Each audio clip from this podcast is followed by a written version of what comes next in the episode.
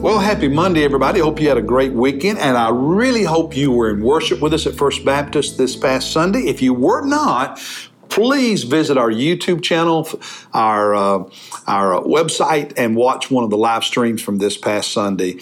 Um, today we are in Psalm 82. And what I wrote in my journal after reading this this psalm, and I, I have to admit, this was not an easy one to understand. So I did a lot of thinking. I even did some research. Um, and uh, this can be a complicated psalm, but once you understand it, it is a very powerful psalm. And, and the summary statement I wrote in my journal after really working through this and spending some time on Psalm 82 is this God holds earthly judges, leaders, people of power and influence accountable for how they treat or impact the weak, the poor, and the powerless. That's the message of Psalm 82. Verse 1, let's just walk through it. Verse 1.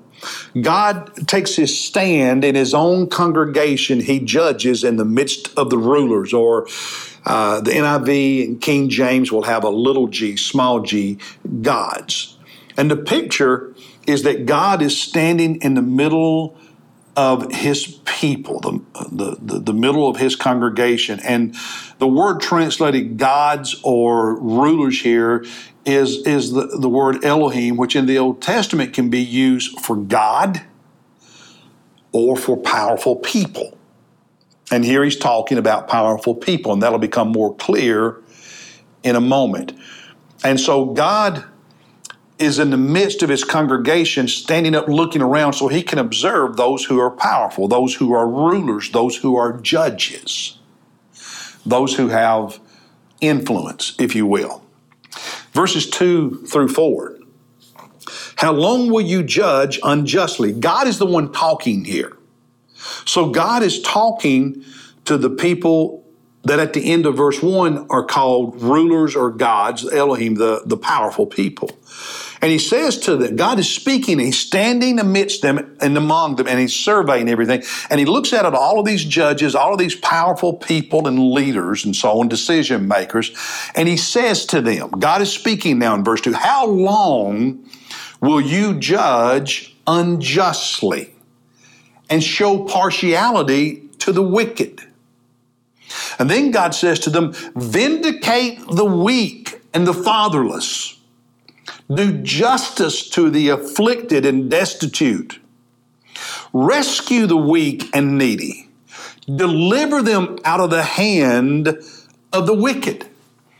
And so God stands in the midst of his people and he says to those in leadership, to those who are judges, to those who are rulers, government leaders, institutional leaders, those who are business leaders, those who have power to impact, influence to impact other people's lives, God stands among them, surveying what they do. And he says, How long are you going to let the powerful and the connected and the people with bad intentions take advantage of those who are weak and powerless, who are disadvantaged, who don't have connections.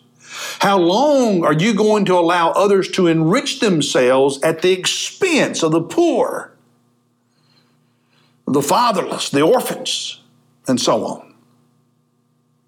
Instead, he says in verses 3 and 4, because you are in a position of leadership, a, position of, of, of decision making, a position of power and influence, you should be protecting them. You should be vindicating them. You should be rescuing them. You should be helping them, not allowing yourself or others to benefit and profit at their expense simply because you can. verse 5. Uh, they do not know, nor do they understand. They walk about in darkness. All the foundations of the earth are shaken. And I spent some time really thinking who's the they referring to? it's referring to these unjust judges, to these unethical leaders, people of position and power. He said, because the truth is, they're living and walking in darkness, not the light of God. Because sin is always darkness. Holiness and justice is light.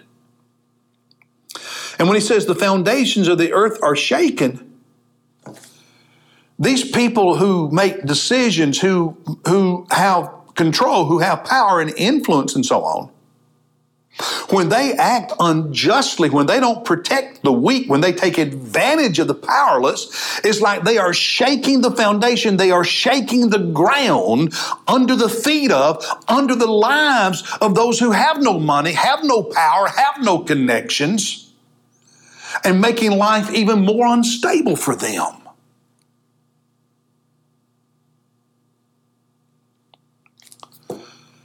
Verse 6 I said, now this is God talking. You are gods. The, the rulers, by the way, Jesus quoted this verse in John chapter 10, verse 34. So he's not talking about deities, he's talking about people, people who have some power. Like God has power. Not as much, but they have power. I said, You are gods, you have power. And all of you are sons of the Most High. Why? Because God is the author of government. God established government. God, God puts leaders in place to lead, but He expects you to do it with ethics and justice and integrity and compassion and care. That's why the Old Testament prophets condemned leaders who took bribes those who enrich themselves on the backs of others in an unethical way. Just because you can does not mean you should. Just because it's legal does not mean it's right. You are sons of the Most High, God ordained government. Therefore, God holds accountable those who are in leadership those in the judicial system. God holds them accountable for how they execute the office that God ordained, how they impact the lives of those who have nothing. Accountable to God because you're you exist as Paul talks about in Romans. And you are operating out of an office God created.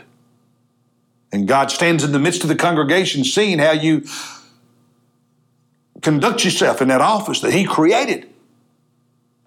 And as a leader, a person of decision, a person of power, holds you accountable for what you do while in the office He created. And then he says in verse 7 Nevertheless, you will die like men and fall like any one of the princes. He says, You know, basically, it is arrogance. It causes a man to think he's better than others, that he deserves. It's arrogance. God says the truth is, you may think you're better than others. You may think you're more than others. The truth is, you're just a mere man, and one day you're going to die like every other man. You're going to die like that poor man. And when you do, it won't be me standing in the midst of the congregation evaluating how you're doing. It'll be you standing before me having to give an account for what you did. Verse 8 Arise, O God, judge the earth for it is you who possesses all the nations. Ultimately, God is the great judge to whom everyone will give an account, including the earthly human gods, the earthly human judges, the earthly human leaders, the earthly human rich, the earthly human people of power and influence and connection. They will be judged by God just as they have judged others. Mm.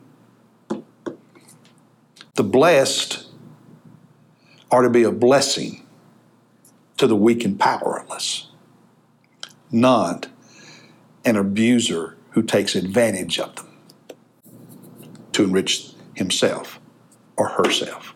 That is the message of Psalm 82. I told you, at first reading, hard to understand, but once you understand it, powerful, prophetic, and a needed voice in today's American culture.